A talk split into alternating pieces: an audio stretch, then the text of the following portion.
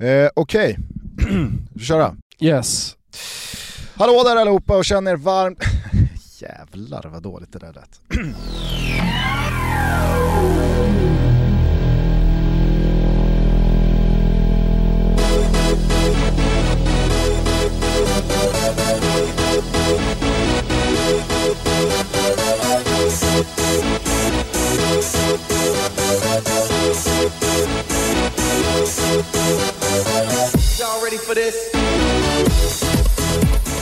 Morsning korsning, känn er varmt välkomna till Toto Balotto. Det är fredag den 27 augusti och sen sist vi hördes har det fan i mig hänt en hel del. Ja. Jag Nej, tänkte alltså- liksom någonstans i den här episoden klämma in en liten schnitzel till eh, Örebro som eh, under den här veckan som varit, alltså skolstartsveckan, har delat ut eh, ÖSK-ryggsäckar till alla sjuåringar som börjar första klass. Tycker jag är så här härligt, lagom, hjärtevärmande svensk fotboll fotbollsinitiativ som föder ja, men, eh, dels lite supporterskap men också föder gemenskap och jag kan tänka mig att det, det blir någon slags eh, parering av eventuellt utanförskap för vissa blyga sjuåringar när de börjar skolan. Alla kan liksom ha sin ÖSK-ryggsäck och ha någonting gemensamt och direkt knyta an till varandra. Jag tyckte det var fint. Men det får inte plats i det här avsnittet. Tyvärr Örebro, den där, den där schnitzeln får vi liksom dra tillbaks. Vi har inte Men tid. Det, det, det finns ju någonting fint eh, när, när det sker i småstäder, men du kan ju tänka dig om eh, AIK, Hammarby eller Djurgården hade delat ut eh, ryggsäckar till alla sjuåringar som börjar skolan i, Stockholm. Då hade det genast blivit klubbpolitiskt. Framförallt så hade det många nybakade farsor känt sig manade att knacka på hos rektorn. Ja, inte bara knacka på hos rektorn. Alltså det, det, det ska poseras med hur man gör sig av med ryggsäcken såklart också. Visa sjuåriga grabben hur man bränner den. Må, många små, små bränder på trädgårdarna runt om i Stockholm. Ska fan inte ha någon jävla Bajen! Öppna jacken nu grabben. Så här gör man, man först så dränker man den va. Och sen, för att få bra fjutt.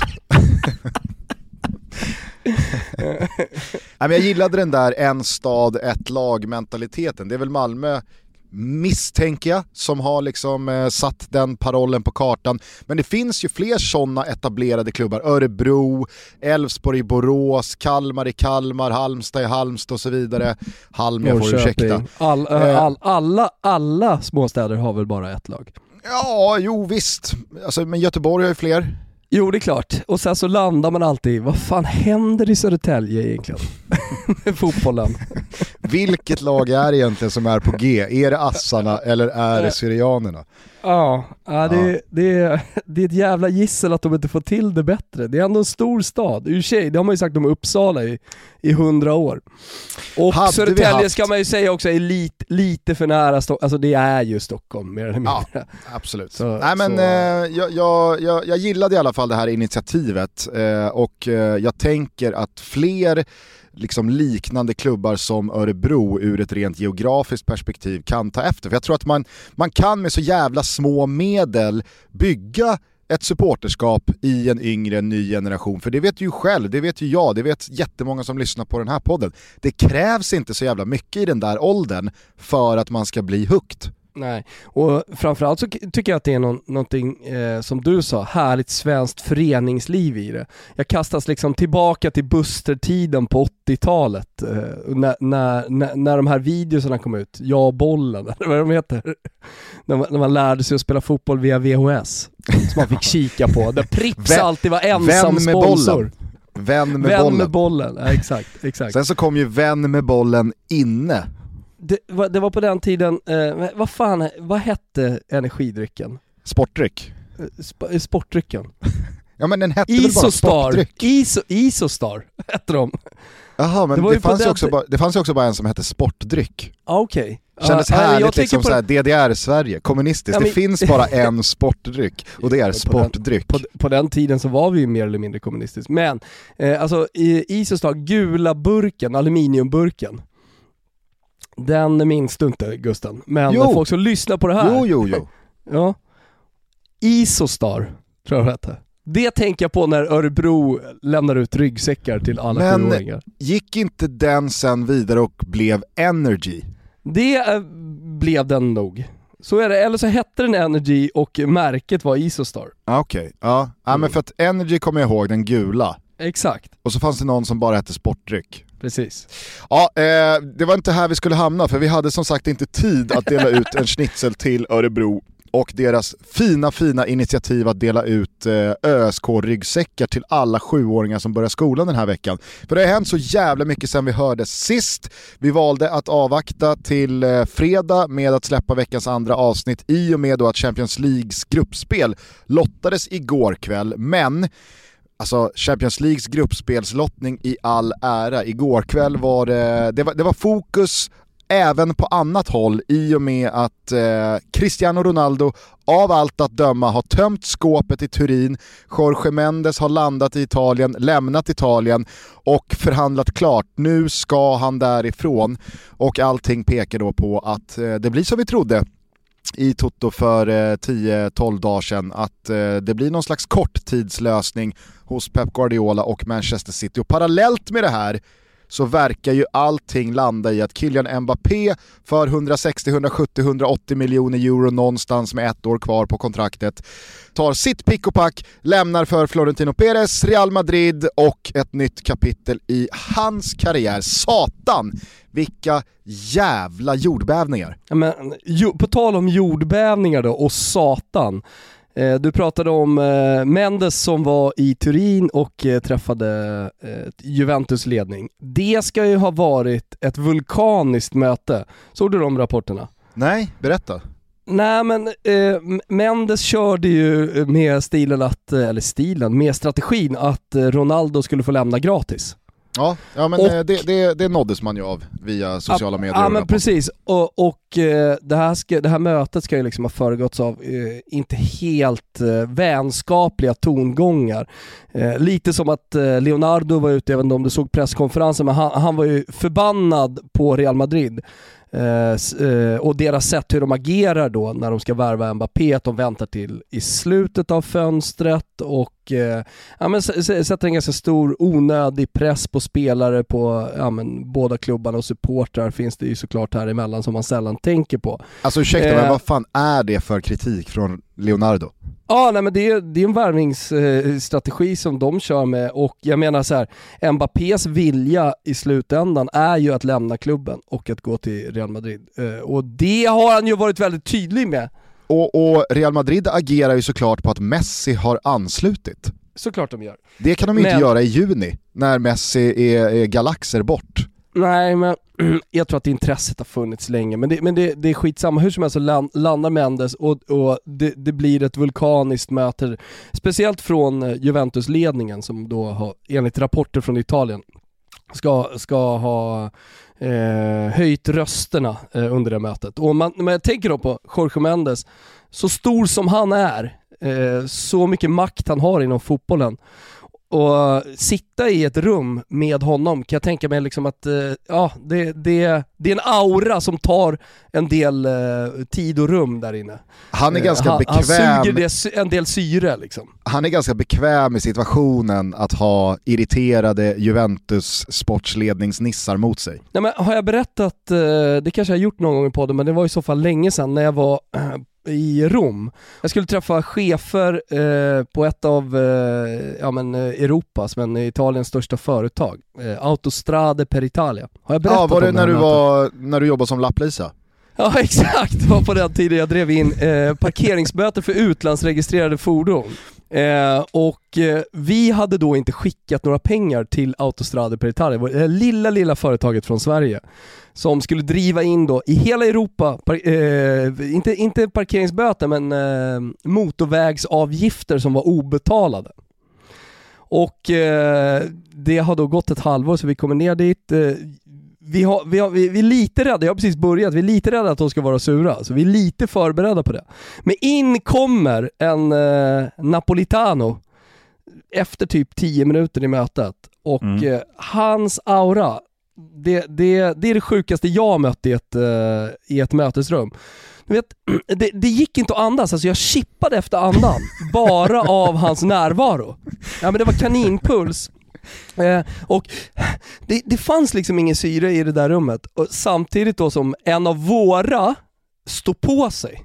Och då säger han, då, då tar han liksom bara luft, han pratar ganska tyst, med napolitansk brytning bara på italienska och så översätter vi då till svenska, eh, till, till våran VD.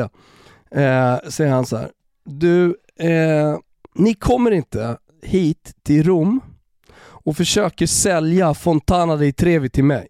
Det är en filmreferens eh, till en scen då där en eh, Napolitano säljer Fontana di Trevi till en amerikansk turist som tror sig ha köpt eh, Fontana di Trevi.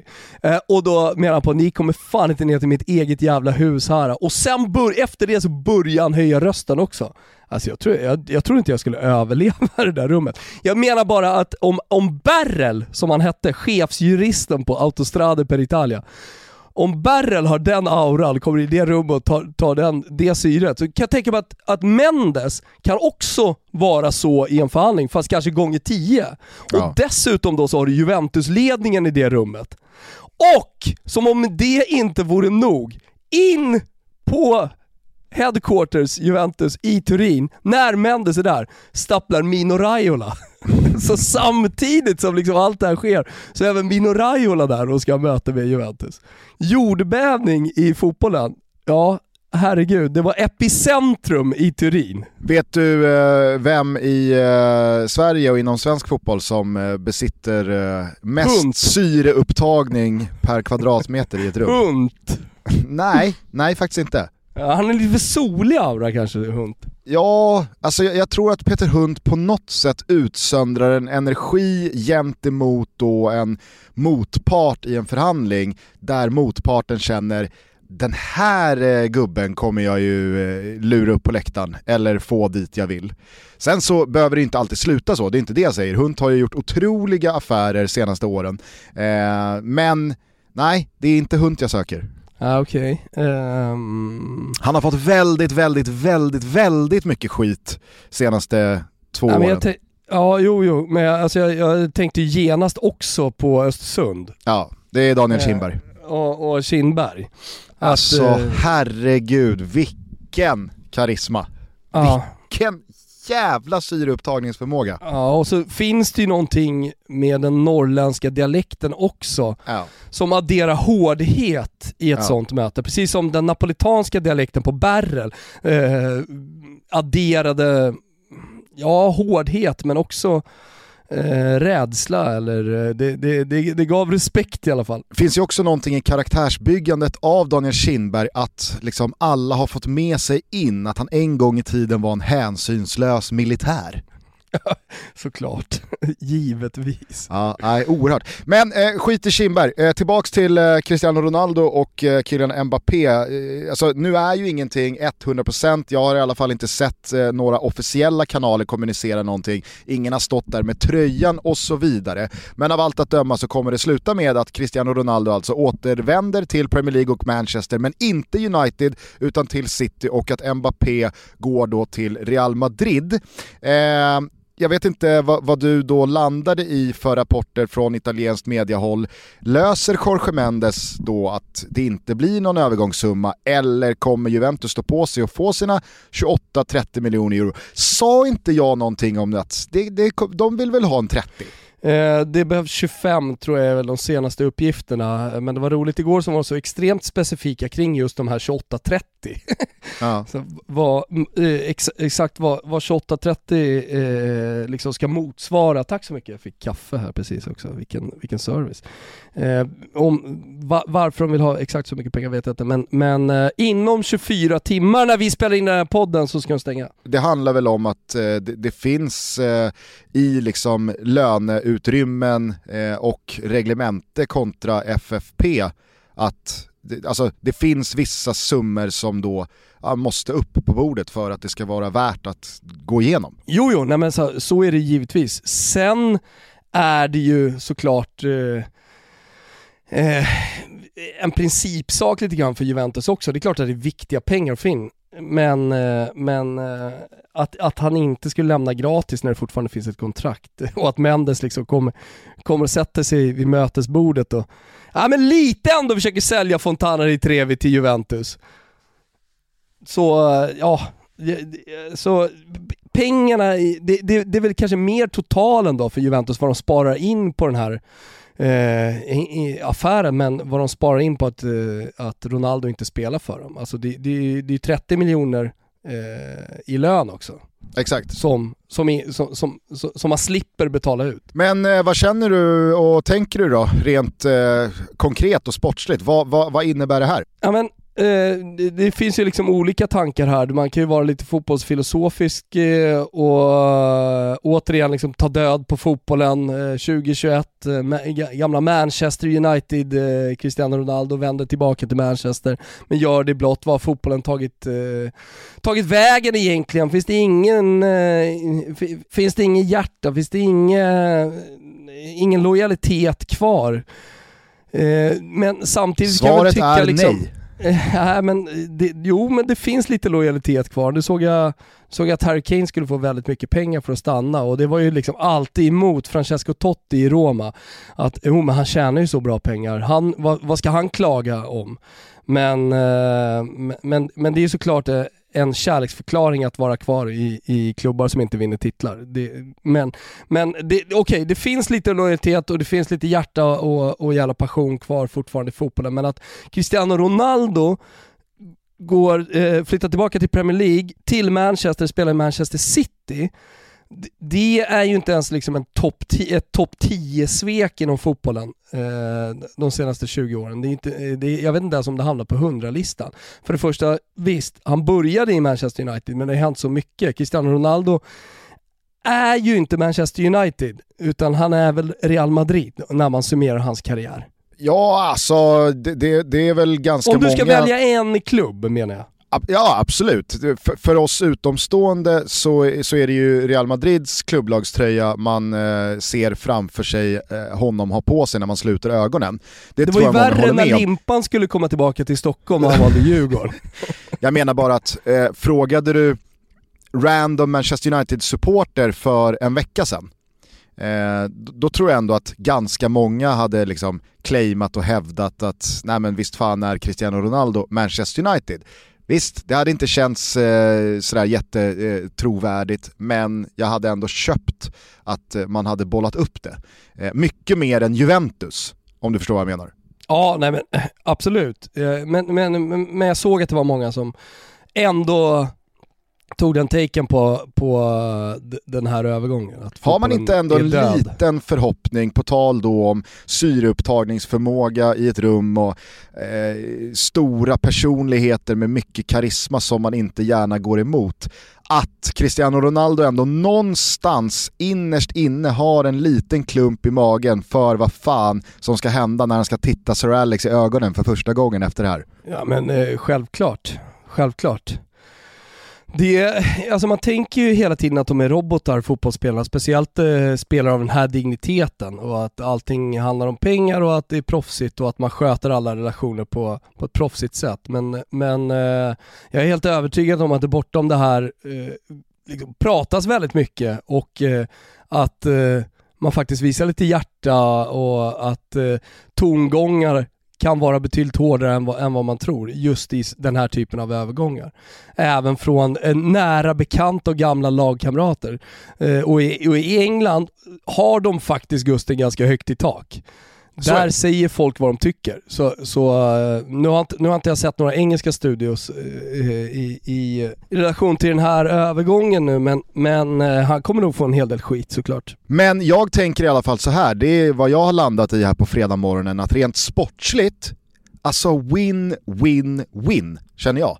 Manchester City får ju exakt vad de har saknat. Alltså de har ju så jävla perfekt byggt lag för att äga bollen, skapa chanser och väl där inne så ska det finnas en målmaskin som är på plats som bara ska smälla in bollarna. Vi eh, analyserade fram att Harry Kane förmodligen kommer smälla in 100 mål på kommande tre säsonger ifall han hade varit där. Cristiano Ronaldo, ah, det är inte någon som jag hade benämnt som sämre. Alltså, jag minns Micke Lustigs ord från i vintras när han gästade Fotbollssöndag Europa och sa det att det, det, det absolut liksom, häftigaste med Ronaldo när man möter honom, det är den här känslan av att ah, men jag har kontroll, jag har koll på honom, det är lugnt, jag vet vart han är, där är jag, jag har A lot can happen in three years, like a chatbot may be your new best friend. But what won't change? Needing health insurance. United Healthcare Tri Term Medical Plans, underwritten by Golden Rule Insurance Company, offer flexible, budget friendly coverage that lasts nearly three years in some states. Learn more at uh1.com. Hey, I'm Ryan Reynolds. At Mint Mobile, we like to do the opposite of what Big Wireless does. They charge you a lot we charge you a little. So naturally, when they announced they'd be raising their prices due to inflation, we decided to deflate our prices due to not hating you.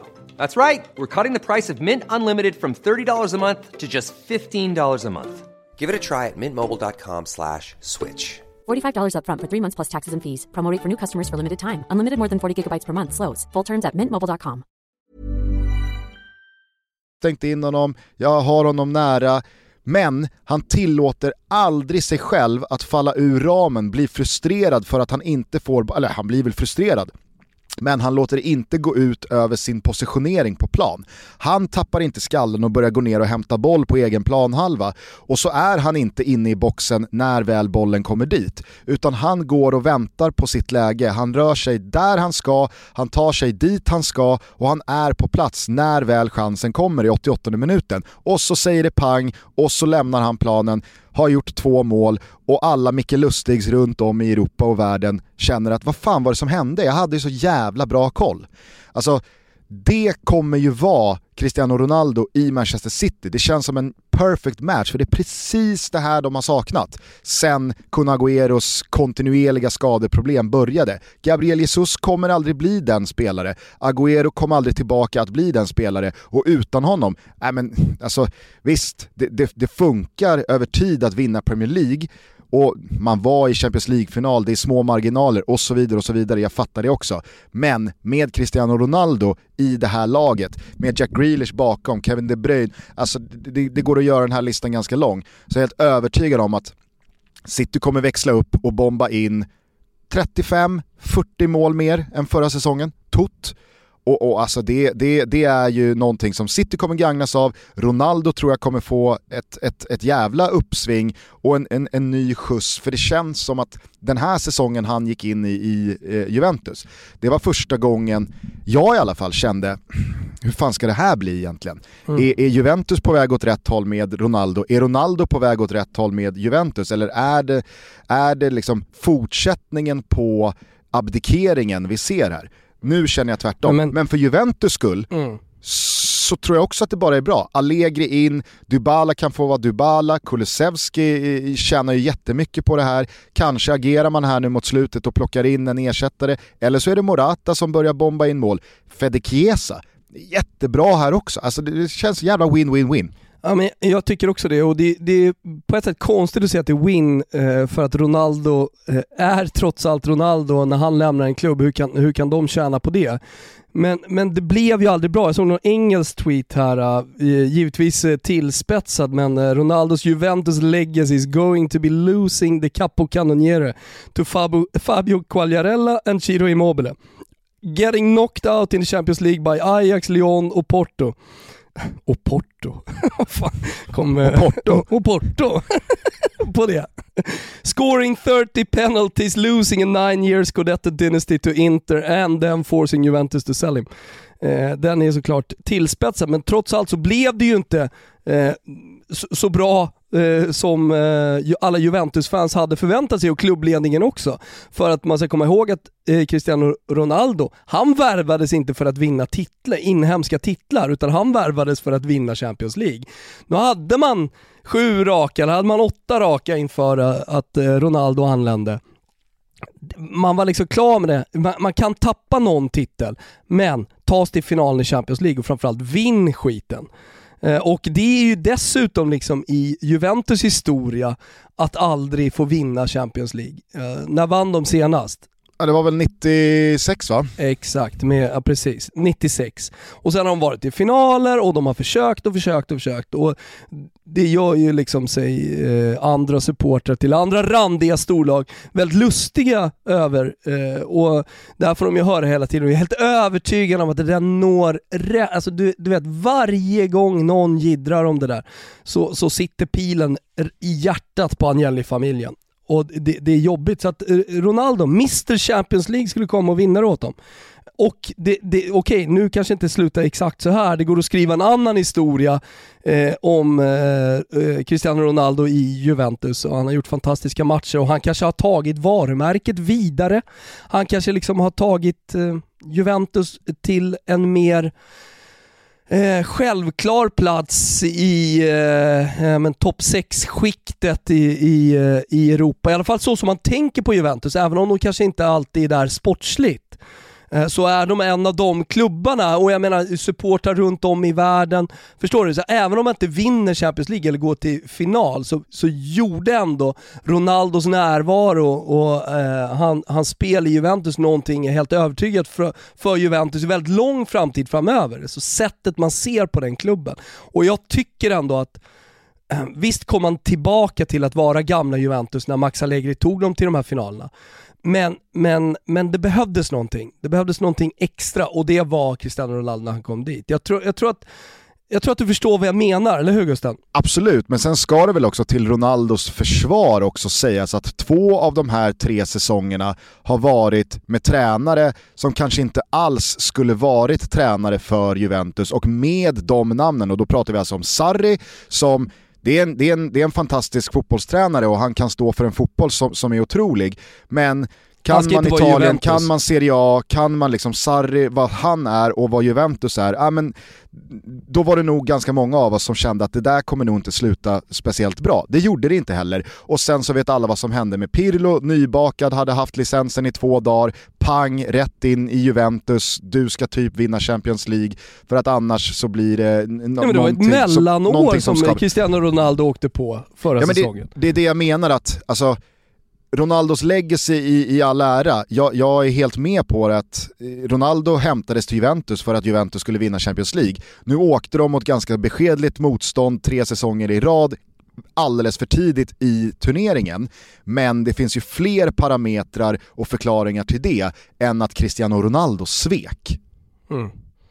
Nej, och sen, sen, kan man ju, alltså jag kollar på startelvan eh, inför eh, Juventus match här i helgen och ser att eh, Dejan Kulusevski startar.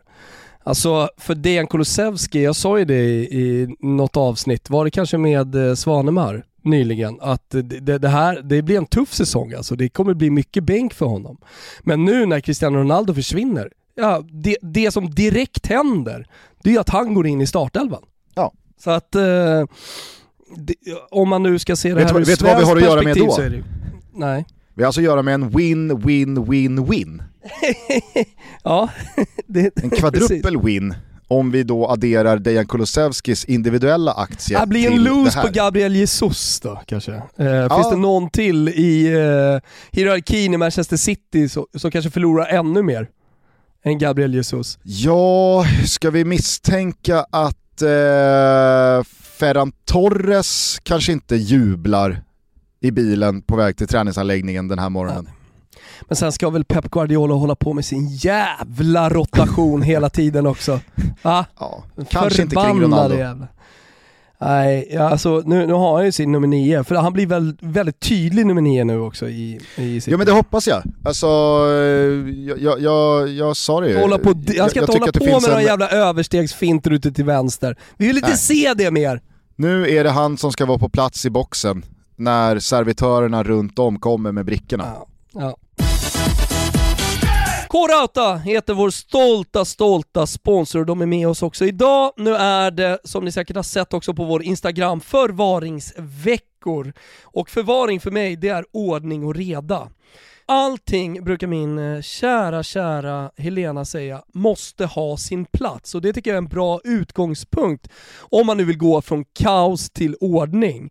Eh, och det är precis det jag har gjort nere i min hall med tre kids och det är regnkläder och det är gummistövlar och sen så helt plötsligt kommer den här jävla brittsommardagen och det är varmt och då ska allting in, bort. Och då är det perfekt att ha en plats för precis allting. Men hur får man det då? Man kanske har lite litet. Man kanske inte har mega utrymme. Jo, man går till K-Rauta. Antingen online, bara surfa in på krauta.se, eller så kikar man in på ett varuhus där man också kan få hjälp av en projektplanerare. Det är ruskigt fina erbjudanden just nu från Elfa med upp till 15% på förvaring och skjutdörrar. De har allting för era hallar, för era garderober.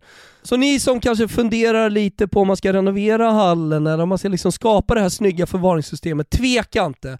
Det är när det är förvaringsveckor på Kårauta som man ska passa på. Gå in på kårauta.se som sagt eller dyk in i en butik, hugg tag i en projektplanerare och eh, glöm inte bort att bli medlem samtidigt hos Kårauta så får man tillgång till ännu fler erbjudanden. Just nu är det också dubbla poäng om man handlar både online och varuhus.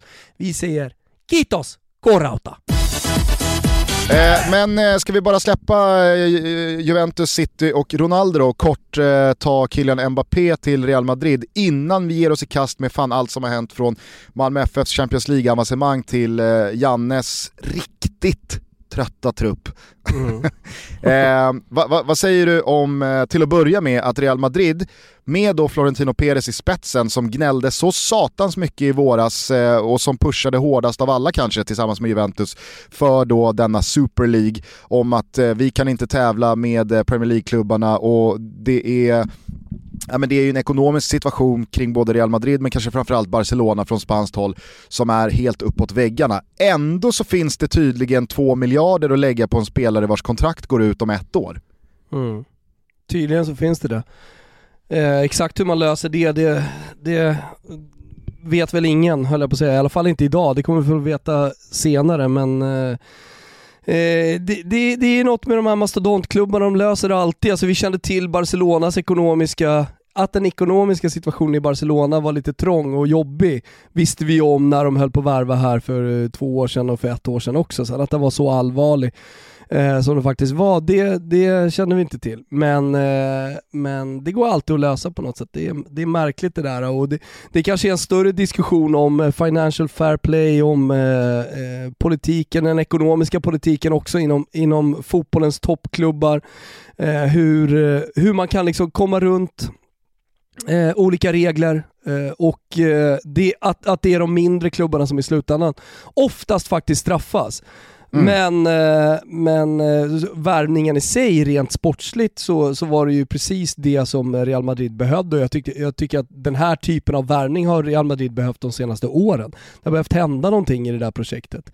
Man kan liksom inte, man, det, det är ett jättefint lag i grunden men, men eh, det räcker inte med eh, en gammal Bale eh, på, på, på en kant liksom, utan man, behöver, gjorde... man behöver en storstjärna för att ta upp kampen igen. Och de gjorde väl ett försök till att Eden Hazard skulle vara den spelaren, den pusselbiten, den värvningen, men det blev ju helt fel i och med att han i princip har han gått skadad sen dess. Och, ja, men, alltså, helt ärligt så, så har han ju faktiskt känts ganska så inte loj, men man har inte fått intrycket av att det här är en spelare som, som kör skiten ur sig i rehabrummet och i gymmet och i poolen för att han vill tillbaka till plan så snabbt som möjligt. Utan när han väl har kommit tillbaka till planen, Visst, alla vi som känner Eden Hazard eh, vet att det är en spelare som kanske behöver några matcher på sig för att bygga upp kroppen och hitta rätt i touchen och få in rätta flytet. Men det som har präglat hans tid i Real Madrid, det, det, det, det, det, det är någonting helt annat än den Hazard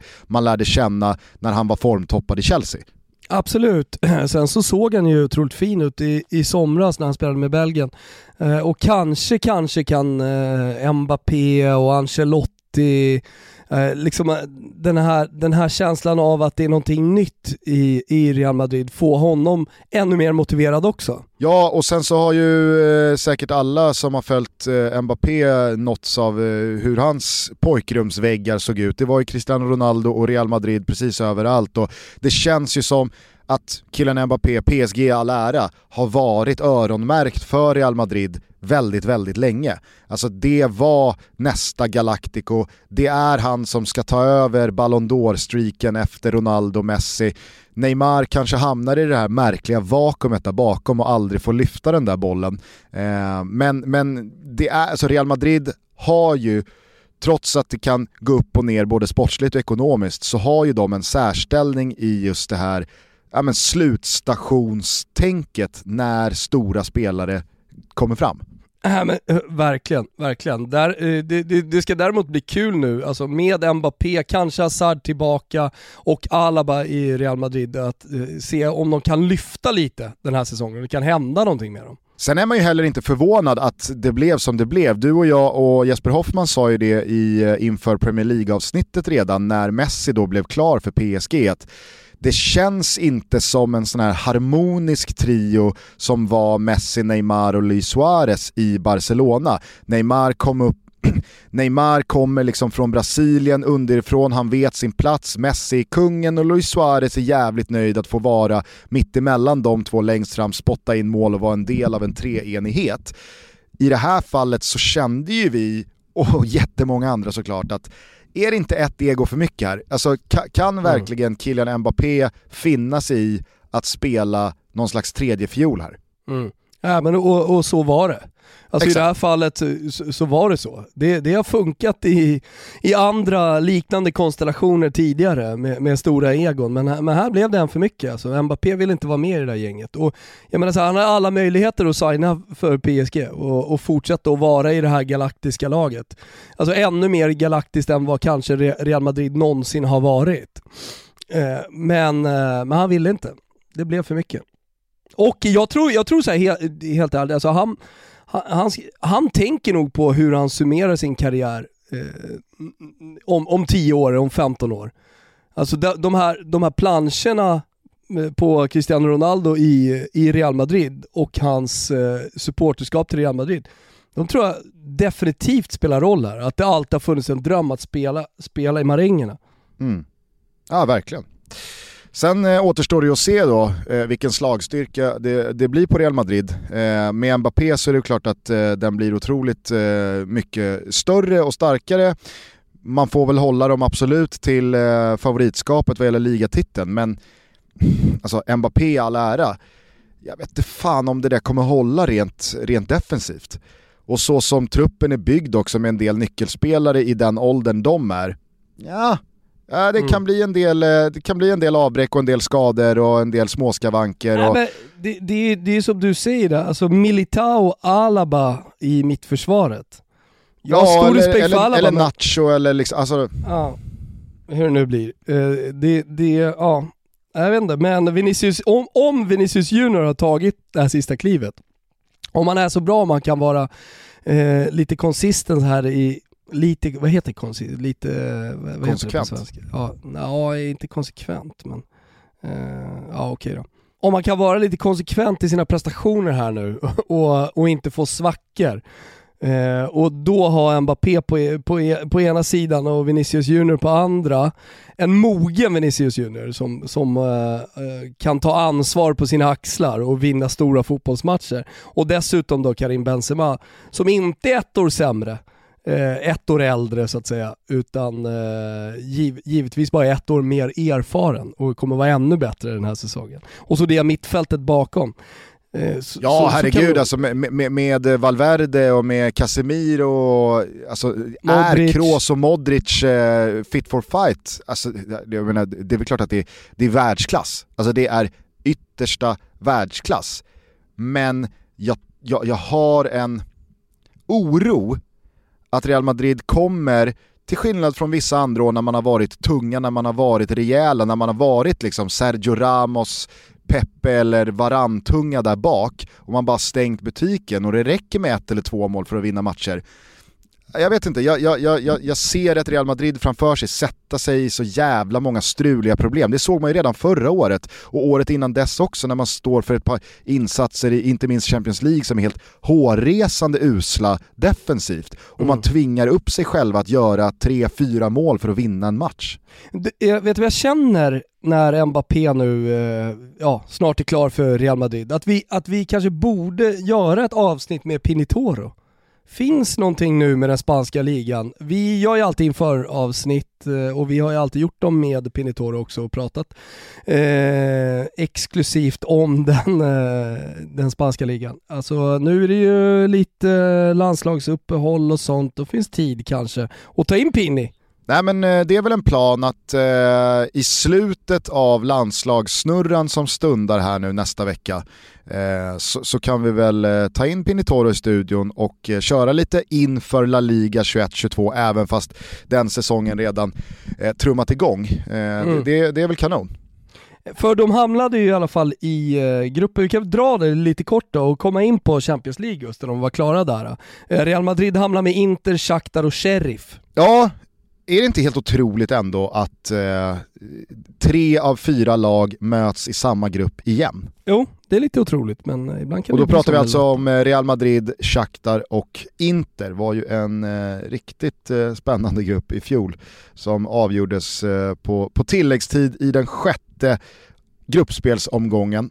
Nej men eh, det, det, var ju en, det var ju en jäkligt rolig lottning, i alla fall om man som jag då kommer från simor håll och Telia-håll och ska jobba med den här rättigheten den här hösten i och med att Malmö FF gick in i, eh, i gruppspelsfasen. Så jag är väldigt, väldigt nöjd med lottningen i och med att det finns då en sida, i synnerhet om i grupp A, Manchester City, PSG eh, och Forsbergs Leipzig, Klubb Brygge får ursäkta. Alltså har det funnits en större slagpåse i en grupp? Nej, jag tror inte det. Alltså, för jag tycker Leipzig har tagit kliv också. Så Verkligen. Att, eh, jättemysig grupp sen också för eh, Zlatans Milan mot Liverpool, Atletico Madrid och Porto. Mysig, mysig att titta på, men inte så mysig för Milan. Nej, så är det ju. Absolut. Eh, och sen som du är inne på då, Inter och Real Madrid i samma grupp igen på ena sidan. Och så har vi då andra sidan med grupp E, Bayern, Barca, sprungit in i varandra många gånger i den här turneringen, mm. alltid fina matcher. Grupp F, underskattad, mysig, härlig liten pärlgrupp med Manchester United, Villarreal, Atalanta och Young Boys. Mm. Känns det som att det kan bli en del mål i Grupp F va? Oh, ja, det, ja. Grupp F kanske. Vi ska göra en inför-podd här, eh, Gusten. Mm. Eh, med ett avsnitt per grupp, så Tutski CL. Exakt. Eh, frågan är om vi inte ska hitta på någonting. Vi kommer ju ha Rublar där tillsammans med Betsson. Frågan är om vi inte ska hitta på någonting i den gruppen. Ah, det tar vi med oss. Eh, och så grupp H då, med eh, alltså Zenit Sankt Petersburg, Malmö FF, Juventus och Chelsea. Jag känner ur ett, dels då Malmö FF-perspektiv, så är det ju en grupp som visst, mirakel kan ske och skulle stjärnorna stå rätt så kanske, kanske, kanske kan man vara med och hota om att ha chansen på andra platsen. Jag säger mm. inte mer än så, det känns nästan en stretch att liksom ta sig dit. Men i och med Zenit Sankt Petersburg i gruppen så är ju fortfarande tredjeplatsen fullt rimlig att ja. landa och fortsatt då Europa League-spel. Men jag tycker dessutom att det var perfekt motstånd i form av stjärnglans, i form av sportslig utmaning, i, i form av liksom glitter och glamour. Det är regerande mästarna Chelsea med Lukaku eh, som krydda, det är Juventus med Dejan Kulusevski. Nej, fan, det, det känns, eh, det, det, känns som en jävligt rolig Malmögrupp. Mm, vet du vad min senaste match eh, nere i Malmö på Malmö stadion var? Ja det var väl Malmö-Juventus? Jajamensan, då var Paul Poggen, i, det var så länge sedan, i, i Jove. Och då höll han hov? Ja men jävlar vilken lekstund. Jag kommer ihåg eh, efter, efter den matchen när jag skulle intervjua Juventus-spelarna, jag var liksom nerskickad för att ta hand om Juve-spelarna och de skickade fram sin talisman. Just det. Var det De Chilio? Simone Paduin. Han var enda som pratade, alla andra liksom bara rätt in i bussen, rätt ut till, till, till gamla Skurup och sen så bara fly, flyga hem till Turin, ladda, det är match på söndag igen i ligan. Jag kan ju jag höra hur liksom förhoppningarna göd eh, i, i Expressen DN-skrapan Ja, ja. uppe i Stockholm. Får du ta Pogba om du har läge och Max Allegri i mixade. Vem fick du Thomas? Löste, löste, du, löste du Pirlo, löste du Pogba, löste du Allegri och Chiellini? Buffon? Buffon. Uh, här blev eh, Simone Pado... Vem? Vem? Ingen visste vem det var. ja, ja. Nej men håll med om att, eh, håll med om att det varit en jävligt eh, rolig lottning. Ja, jag, jag, håller med dig. Och, det finns ju något så här Ronaldo, eller det finns något komplex för Ronaldo mot Messi, det är jag helt övertygad om. Och när han säger att han går till PSG, då får han nästan lite panik. Oj, vilket jävla lag han är. Jag vill också vara i ett monstruöst superlag. Eh, så han går då till Manchester City. Ah, det är väl kanske inte så fullt ut, men det finns någonting där i alla fall. Och att eh, han nu, tar vi för givet, går till City och får Paris Saint-Germain i gruppen så det blir Messi mot Ronaldo. Det, det, det, enda som hade sak, det enda jag saknar i den här lottningen, det är att Malmö skulle fått Milan.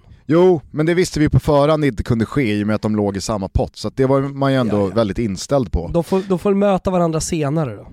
Kanske. Jag Kanske. hade inte sett att de var i samma pott Gusten. Jag satt och hoppades på det här inför lottningen. Dumma jävla Wilbur José sitter där. Fattar och ingenting. hoppas. Fattar, va? Hallå? Va? va? Nej men det kan man väl säga om Grupp A, alltså, jag håller med dig. Eh, landar du Ronaldo i Manchester City så blir det ju en ruskig krydda. Vem hade kunnat tro det för bara en månad sedan att eh, Messi och Ronaldo skulle mötas i Champions Leagues gruppspel i nya klubbadresser. Det, det är otroligt. Eh, man kan ju dessutom påminna alla om att Manchester City senaste 5-6 åren typ har haft eh, eh, Champions League-gruppspel där den tuffaste motståndaren har varit Anderlecht. Alltså det har ju varit helt otroligt lätta lottningar för City hittills. Så det är ju en krydda i sig och jag gillar också, för det ska man ju komma ihåg när det kommer till Champions Leagues gruppspel, att även fast Juventus hamnar i samma grupp som Chelsea och Chelsea i samma grupp som Juventus så tror inte jag att de två klubbarna är jättemissnöjda med lottningen. För där finns Malmö FF och Zenit som givna offerlamm. Alltså är det två riktigt bra klubbar Ja, men det, det, det är lite lugnt. Juventus var i samma grupp som Barca i fjol. Det, det, blir ju, det blir ju knappt någon nerv i de matcherna för att man vet att det är de andra två lagen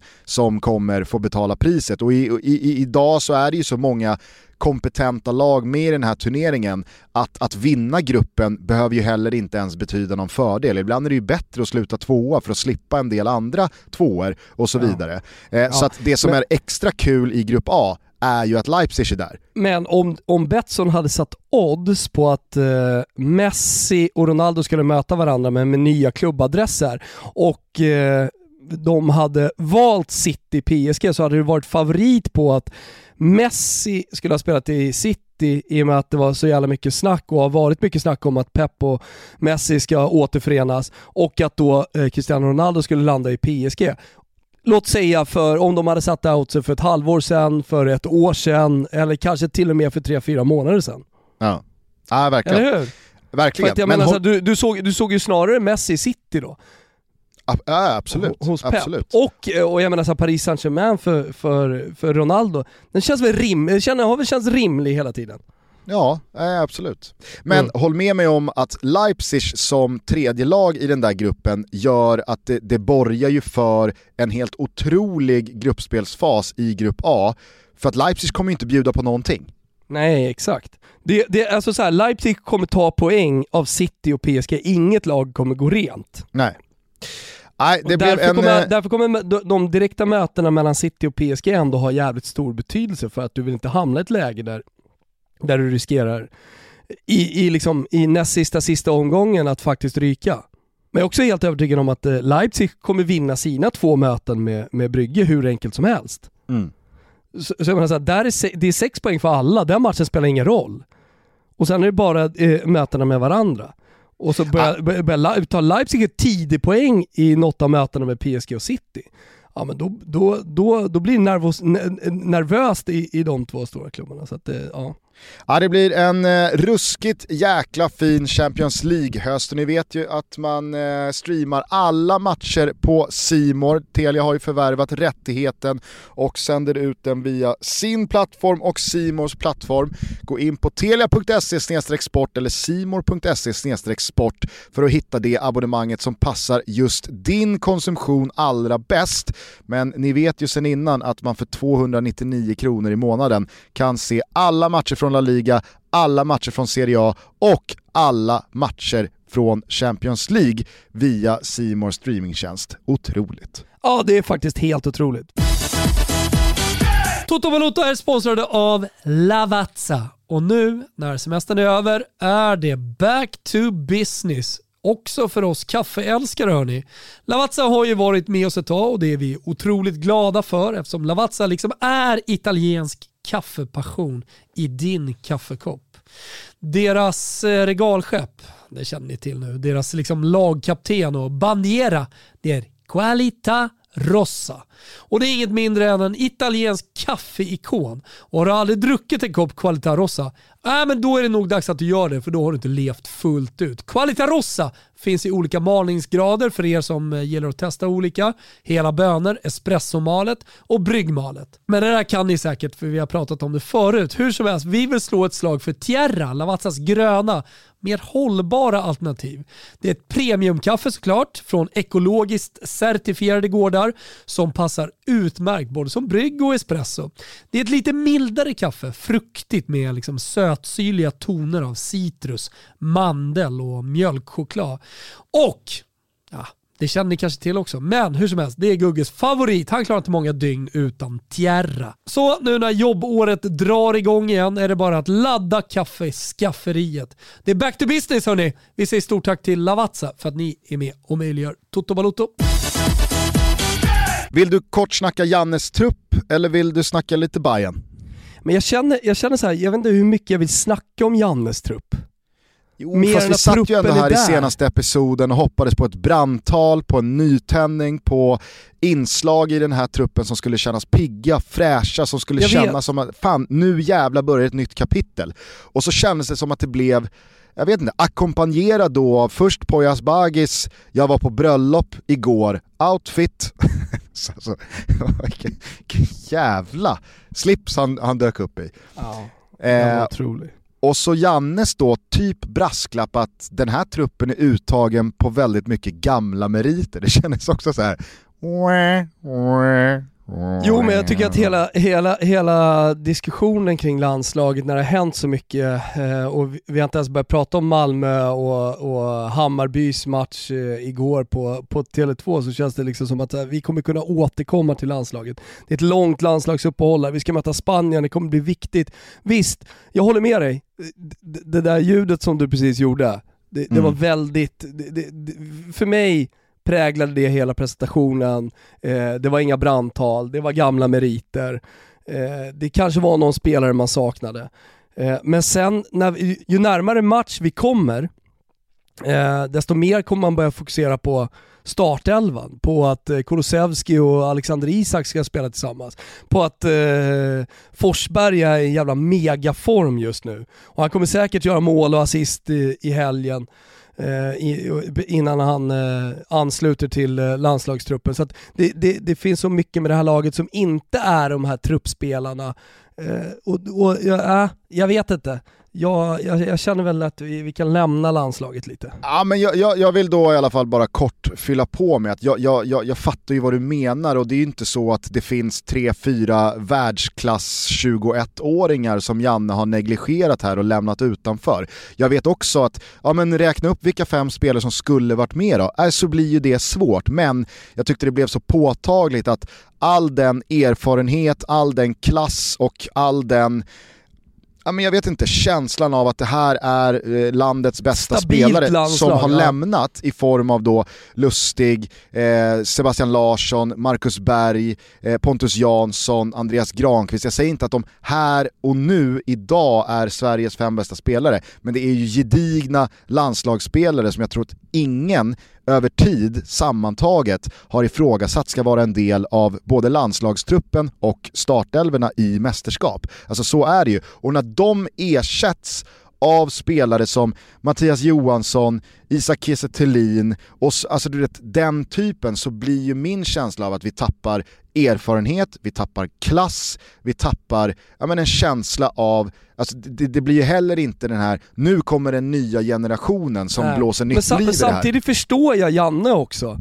För att ja, det här är spelare som, alltså Kiese har varit med, han vet han, han vet hur en landslagssamling går till och Janne vet vad han får ut av honom. Alltså jag förstår Janne, för nu ska det vinnas matcher mot Spanien och Grekland. Absolut, jag säger alltså, bara att hålla på med någon, jag, hålla på med någon romantisk min... generationsväxling och ta in Nej. unga spelare bara för att ta in unga spelare, det kan vi inte göra. Nej, Men det blir ju själv, påtagligt det typ... att det inte finns så mycket klass. Nej. Precis, och det var det jag skulle landa i. Det, det, jag, jag, jag, säger ju att det, det, finns ju inte så jävla många andra alternativ att stoppa in, så det, det, är ju vad det är. Men hade, hade Anthony Elanga varit med här så tror jag att känslan snarare hade pendlat över till att ja, ja men vad fan, det finns en morgondag. Har det finns en framtid. Har varit skadad eh, och inte spelat så mycket på försäsongen?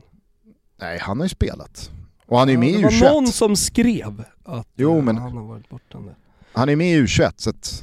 Ja okej, okay. ja, ja, då så. Det är inte så att Poja tar, ut, Poja tar ut skadade spelare. Då så. Ja, eh, det, det var en, eh, det var eh, en landslagstrupputtagning som, som inte blev vad man hoppades på i alla fall. Det, det kan vi väl konstatera. Ah, det, det blev vad det blev. Men vi fick ju inte ens ett brandtal. Nej, nej. Ah. men samtidigt, samtidigt, det var en uttagning. Eh, Europaspelet då, alltså Malmös avancemang, jag, jag, tyckte vi, jag tyckte vi pratade väldigt, väldigt gott och väl om Malmö förra veckan efter hemmamatchen mot Ludogorets. Man vinner välförtjänt, rättvist med 2-0, det hade kunnat vara större siffror och det var ju snarare det som jag tyckte präglade Malmös definitiva avancemang in i gruppspelet, att man över två matcher vinner rättvist. För att andra mötet nere i Bulgarien, det var varken vackert, bra eh, eller liksom något no, no skönspel överhuvudtaget. Men det var ett Malmö som visade pannben, som visade karaktär, Birmancevic visar klassen igen, man har lite oflax med en del eh, skador, domslut som går emot, men man biter ihop, man gör jobbet och det behöver absolut inte präglas till en enda procent av någon slags spelmässig insats. Det är bara att ta av sig hattajäveln mm. och applådera MFF. Ja, nej men alltså den, den, prestationen man gör när allting går emot. Nu har det gått några dagar så det kanske är gammal skåpmat men, men eh, jag tycker ändå det tåls att sägas igen att eh, man, man, får tajta VAR-beslut emot sig. Eh, man har faktiskt en del otur i den här matchen också. Eh, första målet som de gör, att det kommer eh, ur en sån situation, du vet studsar på Colaks bakben och, mm. och ja, men en, en, en studsboll i straffområdet liksom som landar vid fötterna. Eh, det var, det var egentligen en sån kväll när, när det gick emot lite för mycket för Malmö för att det ska gå att ta sig vidare mot ett så pass bra lag som ändå Ludogorets är. Och ändå så löser man det. Det är det som var starkt. Tänk om det här hade gått med, tänk om de här marginalerna hade varit med Malmö istället. Och det var, eh, det, det, det, tyvärr det som fällde Hammarby på torsdagen också. Att, alltså marginalerna som man inte hade med sig från en jättebra prestation borta i Basel i den andra halvleken och ändå åka på de här två sena målen. Så det, det var marginaler som tyvärr Hammarby hade varit tvungen att ha, ha med sig. Man får en straff på övertid trots att man gör 3-0. Du vet, det, det, Hammarby behövde de marg, ma, marginalerna men Malmö klarar sig utan marginaler. Det är väl den stora skillnaden kanske? Ja, eller till och med så att Malmö kan brotta ner marginaler som de facto går emot. Ja, till och med. Till och med. Och det är det som, det är det som imponerar. Men, så att, nej, jag, det, jag, är, jag är full av beundran för eh, Malmös eh, avancemang in i den här turneringen. Att, att brotta sig eh, förbi eh, fyra kvalrunder och att börja eh, hemma oh, i alla så att man avslutar alltså. borta ja. i, i, i, samtliga vänder, det, det, är också någonting. Och väger man in Rangers-matchen med det röda kortet och underläget och att man går ut och vänder på det i andra halvlek, äh, men det, det, det, det är så jävla mycket mentalitet och så jävla mycket pannben bakom det här avancemanget. Och hur det ser ut på planen i vissa halvlekar, i vissa stunder, det, det, det, det ger jag faktiskt blank dunka fan i alltså för att det, det, det, säger så mycket mer i det faktiska resultatet och i, i det liksom konkreta, eh, den konkreta slutprodukten som blev av det här. Eh, jag, jag är ruskigt imponerad och jag tror att eh, det vi såg nu, det var liksom starten på nästa fas av Malmö FFs dominans, i, inte bara i Sverige utan kanske faktiskt i Norden. För nu har man varit så jävla kloka i sitt spenderande av sina pengar med att amortera på arenan och investera i, i, i faciliteter och i organisation. Nu tror jag att man med de här pengarna, med det faktum att man för tredje gången spelar Champions Leagues gruppspel på bara sju år, att man för femte gången spelar ett europeiskt cupgruppspel på bara sju år, att man liksom kan peka på vilka spelare som tillhör den här truppen, vilka pengar man nu kan tjäna i det här laget, i den här klubben, så tror jag att man kommer börja växla upp även på truppsidan, på spenderingssidan vad gäller transfersummor, vad gäller ja, löner. Framför, framförallt så kan man ju ta sig till eh, Christiansen-hyllan och börja värva där och det har man ju redan gjort, det har ju börjat med. Eh, man, har, man har visat att man kan göra det dels med kikarsiktet på spelare som ingen hade förväntat sig någonting av egentligen i Birmancevic. Eh, alltså den typen, men även Christian, Christiansen-värvningen som till exempel Colak, att du, att du kan hitta spelare som eh, ja, men kanske hade valt Holland, ja. det facket, eh, alltså det är den typen av pengar och Exakt. in till Malmö. Och det, det, det är väl den stora skillnaden, det, det, det är väl det stora steget som Malmö FF har tagit i och med det här avancemanget. Sen så, alltså på, på en individuell spelarnivå så var det ju intressant med det här avancemanget med just Anel Ahmedhodzic, för det är ju en spelare som egentligen redan i vintras skulle bort och det var bara en fråga om när, ska han stanna under våren och så går han i sommar eller kränger man honom redan nu?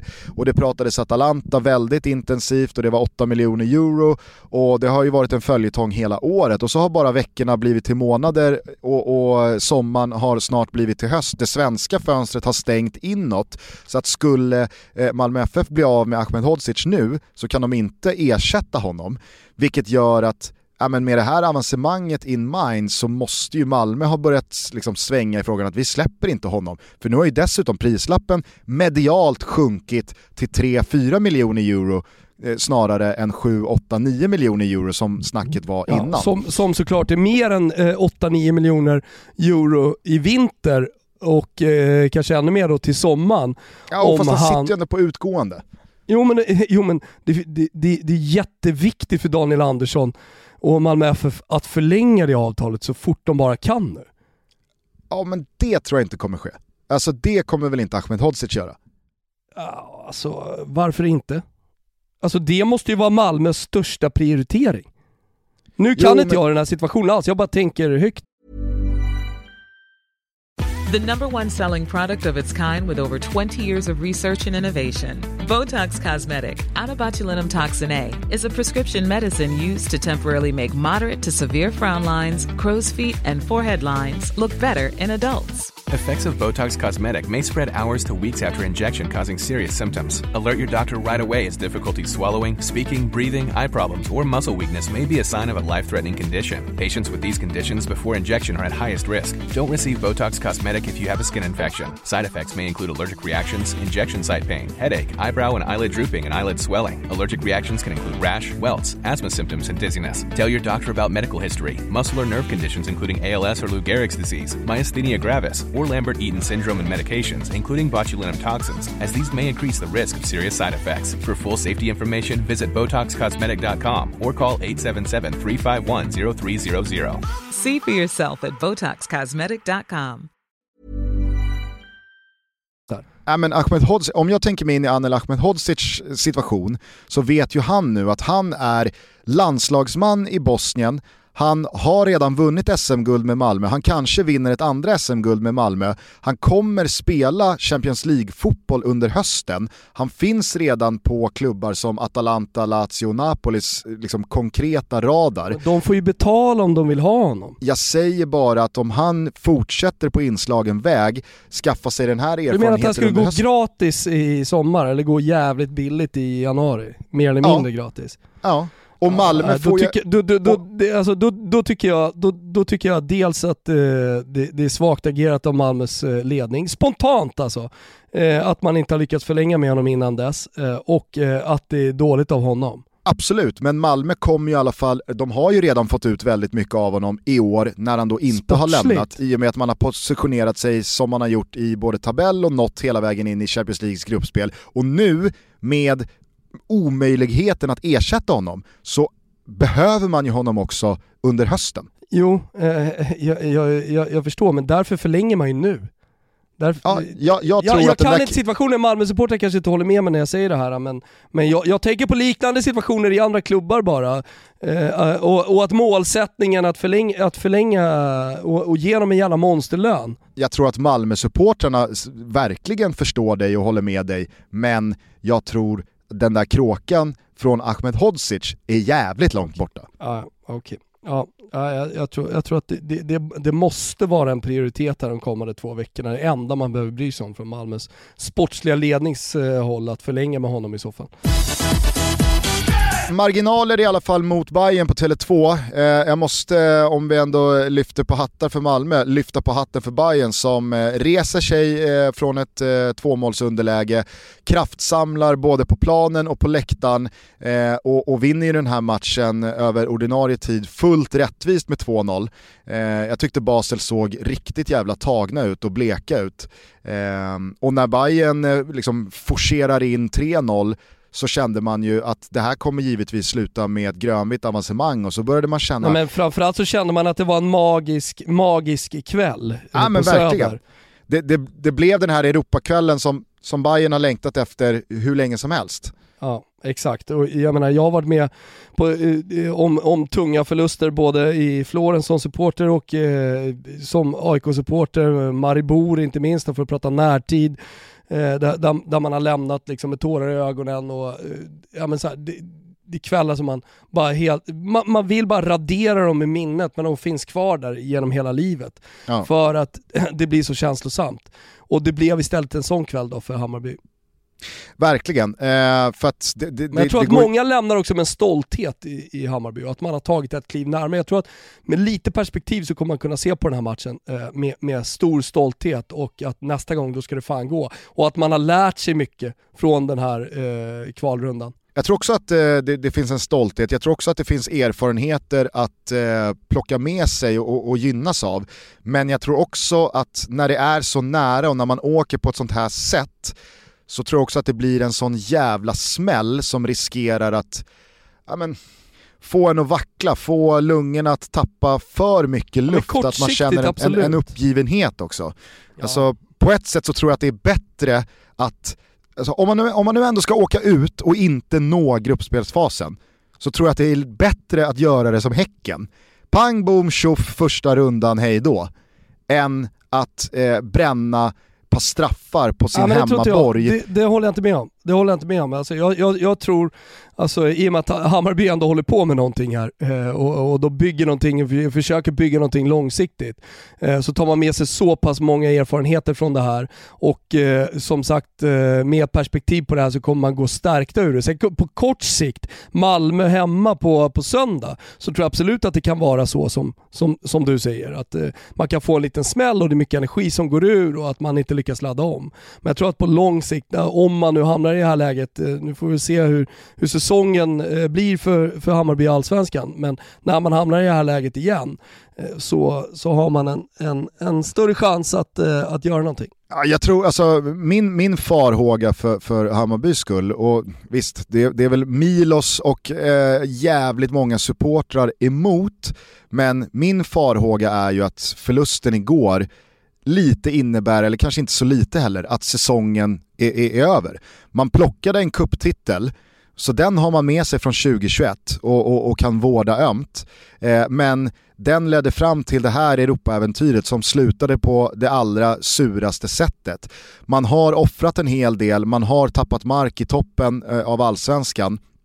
Man har fyra lag framför sig med ett par klubbar och lag runt omkring sig i, i, i, i tajta positioner som har kanske en annan eh, riktning på sin säsong. Eh, jag, jag, jag, jag, jag är bara rädd att en sån här match innebär att Bayern åker på en lite för tung smäll för att det ska på ett lite snabbare sätt rinna iväg dem och så blir den här säsongen det blir liksom ingenting under hösten. Och vart landar det då nästa år? Ja visst, man har alltid kuppen som, som en möjlig köksdörr in till e- Europaspelet igen. Men du fattar vad jag menar, jag tycker också truppmässigt så finns det en del spelare här. Vad händer egentligen? Var, var det det sista vi såg av Paulinho i en Hammarby-tröja igår? Var, var, var, det det, var det det pissigaste avslutet en spelare kan få i en klubb? Han bränner ju två straffar dessutom. Ja, men det är helt sjukt hur man kan bränna den andra på det sättet. När man får, som en skänk från ovan, möjlighet att göra rätt för sig efter att ha missat en straff. Alltså, förstår du hur få spelare som har fått den möjligheten i sin karriär? Du missar en straff i ett oerhört viktigt läge. Inte bara för dig själv utan för klubben och allt står och väger. Och så får du möjligheten att slå om den för att keepern har satt en tå utanför linjen. Nej men då kan du inte dra den fyra meter över, det går inte. Nej, han drar, ju faktiskt, han, han, drar ju faktiskt mer, eh, mer över än vad Bojanic gör. Ja och då är Bojanic straff rejält över. Ja. Ja, jag, jag tyckte jävligt synd om, eh, om eh, dels Hammarbyspelarna men framförallt alla på läktaren igår som jag tyckte, alltså... Vi, vi, ja, men de tog ju Hammarby till, eh, precis som Malmö-supportrarna också, ledde sitt lag eh, under tuffa perioder eh, på, på, på hemmamatchen eh, och, och fick dem liksom gå stärkta. Uh, ur, ur, varje situation så, så gjorde ju Hammar, Hammarby-supportrarna precis samma sak uh, igår. Och, och det, jag tror att så här, under en coronasäsong utan publik så hade Hammarby aldrig hämtat upp det där. De hade, inte, de hade inte hittat den kraften, den motivationen att komma tillbaka efter 3-1 borta. De två tuffa smällarna man fick i Basel i slutet av matchen. Eh, men, men supportrarna gjorde det här möjligt. Där är vi helt eniga. Precis eh, som Hammarby och för all del Malmö och alla andra lag eh, måste vi också börja blicka framåt Gusten och eh, vi har en Toto-trippel inför helgen. Tillbaka med Toto-tripplarna och vi, tar, vi börjar med det italienska spåret faktiskt. Vi, vi tar två stycken antagonistklubbar, Juventus och Fiorentina som vi båda tror kommer vinna kanske på olika sätt. Fio möter Toro. Eh, jag tror att eh, alla har uppmärksammat Odrizola till Fiorentina, man har lyckats behålla Vlahovic. Man gjorde trots allt en ganska stark prestation, trots att man var en man utvisad eh, mot Roma borta senast. Det finns mycket med Italianos Fiorentina att gilla. Lucas Torreira in också va? Ja, ja precis. Torreira kommer in här nu och verkar, eh, verkar faktiskt kunna spela ganska omgående. Så att, ja, men Fiorentina ser stark ut. Eh, vi spelar rak seger för dem. Eh, vad det gäller Juventus eh, och Max Allegri så, så är det första hemmamatchen för säsongen. De vinner med två. Vilka möter de Gusten? Empoli. Empoli. Empoli, det, det, det är ett riktigt skitlag. Det ska, det ska gudarna veta. Ja, jag tänker eh, också efter poängtappet mot Udinese och Chesnys eh, tavlor och... Nej, nej men, men eh, det, det, det, blir dubbelseger höll jag på att säga. Det blir, det blir må, vinst med två kassar. Och sen så var vi inne på matchen här, Hammarby mot Malmö i helgen. Eh, Malmö har eh, vind i seglen, men inte bara, så de kommer köra mot ett lite tröttkört Hammarby. Jag är inte säker på att eh, det blir en tvåmålsseger eller en seger, men jag vet att Malmö kommer göra mål. Viss rotation kanske, men två mål av Malmö, lite av ett målfyrverkeri då kanske på Södermalm, eh, spelar vi, alltså Malmö att göra två mål. Toto-trippen summerad, ni hittar den under godbitar, boostade odds. Fio vinner rak, eh, Juve vinner med två mot Empoli och Malmö FF gör två mål på Bayern. Eh, ni måste vara 18 år fyllda och eh, stödlinjen.se finns om ni har problem med spel. Jag vet att du gillar dina Air Max Gusten, visst gör du det? Oh ja. Det var roligt när vi var i Lyon. Var det det? Nej, alltså du, jag, jag, du, du, älskar dina Nike Air Max och sen så råkade du trampa i hundskit eh, och kunde inte ta med dem hem. Sen så tog det alldeles för lång tid innan du skaffade ett par nya, eller hur? Mm. Verkligen. Hörru, eh, om man vill köpa Nike-prylar, och det vet jag att väldigt många som lyssnar på den här podcasten vill göra, så har vi nu ett helt unikt erbjudande.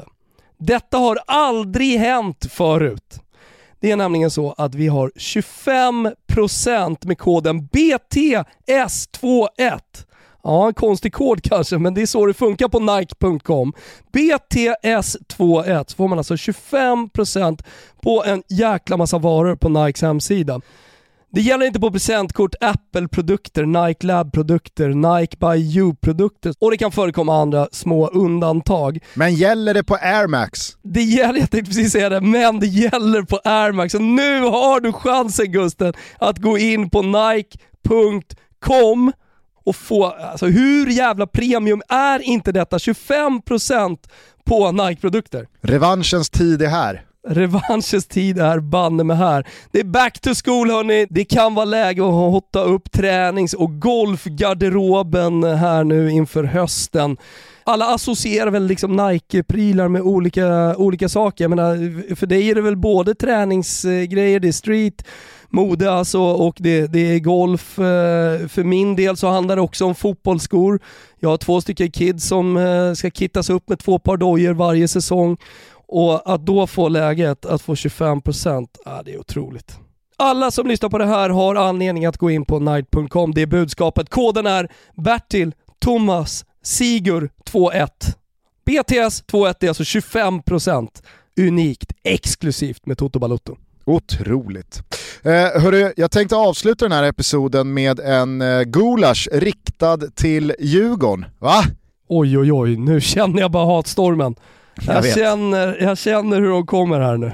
Nej, men vi, Slakthuskurvan. Vi vi har ju varit eh, väldigt eh, positiva till Djurgården i år. Eh, Kim och Tolle har gjort ett eh, otroligt arbete med truppen, man har eh, välförtjänt positionerat sig återigen i toppen av tabellen. Eh, många minns säkert vårt eh, Pelle Kotschack avsnitt i somras där vi slog fast att Djurgården liksom gör allt rätt på ett ganska ambitionslöst sätt Mm. med då liksom Bosse och Henke Berggren i Huddin och Pelle Kotschack som konsiljere och man tar sin seger mot eh, välvalt allsvenskt motstånd och sen så tar man ett par bärs på Sturehof och så är allt frid och fröjd och, och så låter man järnkaminerna trumma vidare och så, så får det vara så. Alltså mm. det har ju du och jag gillat och vi har hyllat och, och, och ja, men vi, vi, har, vi har varit väldigt Djurgårdspositiva i år. Men i veckan så kände jag, nej det här blev inte så bra. Eh, Bosse Andersson var en av eh, många sportchefer till eh, toppklubbarna i Allsvenskan som blev tillfrågade i Sportbladets enkät inför Malmö FFs eh, playoff-avgörande eh, angående då, ja, men hur man ser på Malmö, vad finns att lära eh, och, och, vad skulle det innebära för er om nu Malmö går in i ytterligare Champions League-gruppspel och så vidare. Bosse som för övrigt fyllde år i veckan, säger vi grattis mm, i efterskott. Eh, ja, och, och, och, det vill jag verkligen understryka. Jag, jag älskar Bosse, tycker att han är fantastisk. Kanske också den över tid bästa sportchef som en allsvensk klubb har haft senaste decenniet. Det kan man diskutera, Daniel Andersson är väl svår att gå emot just de här dagarna. Men ja. till gulaschen, för den avslutande frågan då i Sportbladets eh, enkät här, som då Jesper Jansson, Jurelius, eh, Stefan Andreasson och eh, Pontus Farnerud utöver Bosse då har fått svara på, så lyder frågan om Malmö nu avancerar till Champions League igen, är det realistiskt att någon allsvensk klubb kommer i fatt ekonomiskt och sportsligt inom tio år? Det är frågan. Om du hade varit Djurgårdssupporter, vad hade du liksom velat att din sportchef och kanske inte ytterst ansvarig men väldigt liksom ansvarig för den sportsliga verksamheten hade svarat? Jag, hade framförallt velat att eh, sportchefen och eh, ledningen eh, skulle blivit inspirerade av eh, Malmös resa och, och framförallt eh, känt att fan, det, det, här ska vi klara av att ta upp. Mm. Alltså kampen ska vi, ska, ska vi fan i mig ta upp. Eh, och kan de så kan vi. Och jag menar på eh, lång sikt här, tio år, ja, men då ska vi, då ska vi banne med dit som den storklubb vi är. Mm. Så hade jag velat att de hade tänkt och givetvis också svarat. Exakt, och, och, och det är ju väldigt mycket det som präglar då Stefan Andreassons svar, Pontus Farnerud, Jurelius inte minst, han är ju väldigt liksom tydlig med att alltså, tio, tio år är, det, det, det, det, är lång tid och vi kan bara göra allt vi kan göra för att bedriva ett så bra sportsligt projekt som möjligt och, och, och, och lova alla att vi kommer göra vårt bästa. Eh, Jesper Jansson är inne på samma sak. Men Bosse, han är Men alltså, det är ändå härligt på något sätt att... att Bosse är, Bosse är rak här. Bosse är okej. Mm. tydlig. Han svarar, och då upprepar jag alltså den avslutande frågan. Är det realistiskt att någon allsvensk klubb kommer ifatt ekonomiskt och sportsligt inom en period på 10 år? Och då, eh, då, då, då kan jag väl bara återigen då, alltså påminna alla att backar vi bandet 10 år för Malmö FF, alltså Malmö FF har uträttat allt det vi nu pratar om. Allt det Malmö FF blivit, den position Malmö nått och eh, den distansen som finns till övriga klubbar. Allt det har alltså skett på 10 år. Mm. Visst, det har funnits eh, liksom förutsättningar innan dess också, men inte förutsättningar, alltså Malmö 2011, för 10 år sedan, hade ju inte bättre förutsättningar på, på jättemånga sätt och vis än vad AIK, Djurgården, Bayern, IFK Göteborg och i, i viss mån Elfsborg har idag. Du fattar vad jag menar? Jag har ingen insyn men jag, jag, jag hör vad du säger. Ja, men det är inga ljusår däremellan. Malmö FF Ja, okej. 2011, anno, eh, årets liksom, konkurrerande klubbar. Hur som helst då, jag, jag tar frågan en gång till. Mm. Om Malmö avancerar till Champions League igen, är det realistiskt att någon allsvensk klubb kommer ifatt ekonomiskt och sportsligt inom en period på 10 år? Bosses svar? Nej, det tror jag inte. Det är om någon har en osåld Bingolott liggandes någonstans. Så givet inte- att han tar Bingolott eh, liksom referensen här och inte någonting annat. Men inte för att det skulle hjälpa.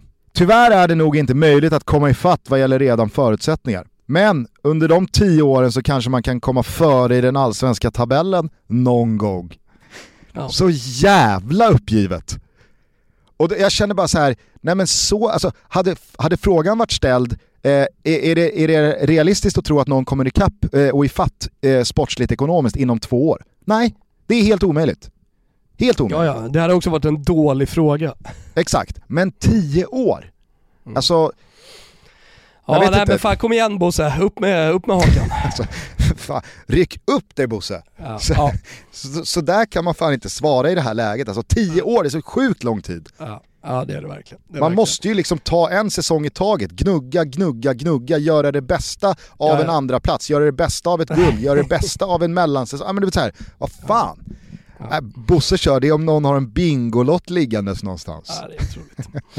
Hörru, vi börjar bli långa Gusten, det är helg också. Vi måste släppa folket. Vi kan inte sitta och lyssna på Toto eh, hela fredag natten här. Nej, så är det. Eh, vi eh, tar helg, vi hörs igen på måndag. Då tar vi ner en oerhört späckad helg i och med att det är landslagsvecka nästa vecka. Så att allt ska komprimeras innan midnatt söndag. Jävla race det blir alltså. Ja, det blir ett jävla race. Sen så är det alltså eh, landslagstider, vi eh, kommer eh, ha gäster, Pinitoro ska dyka upp och prata upp La Liga-säsongen. Ah, men det blir fina tider ahead. Och så rullar ju Tutski Champions League igång. Jajamensan. Det blir ruskigt fint. Hörru Gusten, glöm inte bort att gå in på Nike.com nu. 25% alltså. BTS21 eh, Nike.com är det som gäller så har du ett par Air Max alldeles strax. Så får det bli. Eh, tack för att ni lyssnar. Ha en jävla trevlig helg. Vi hörs snart igen. Ciao tutti! Ciao tutti.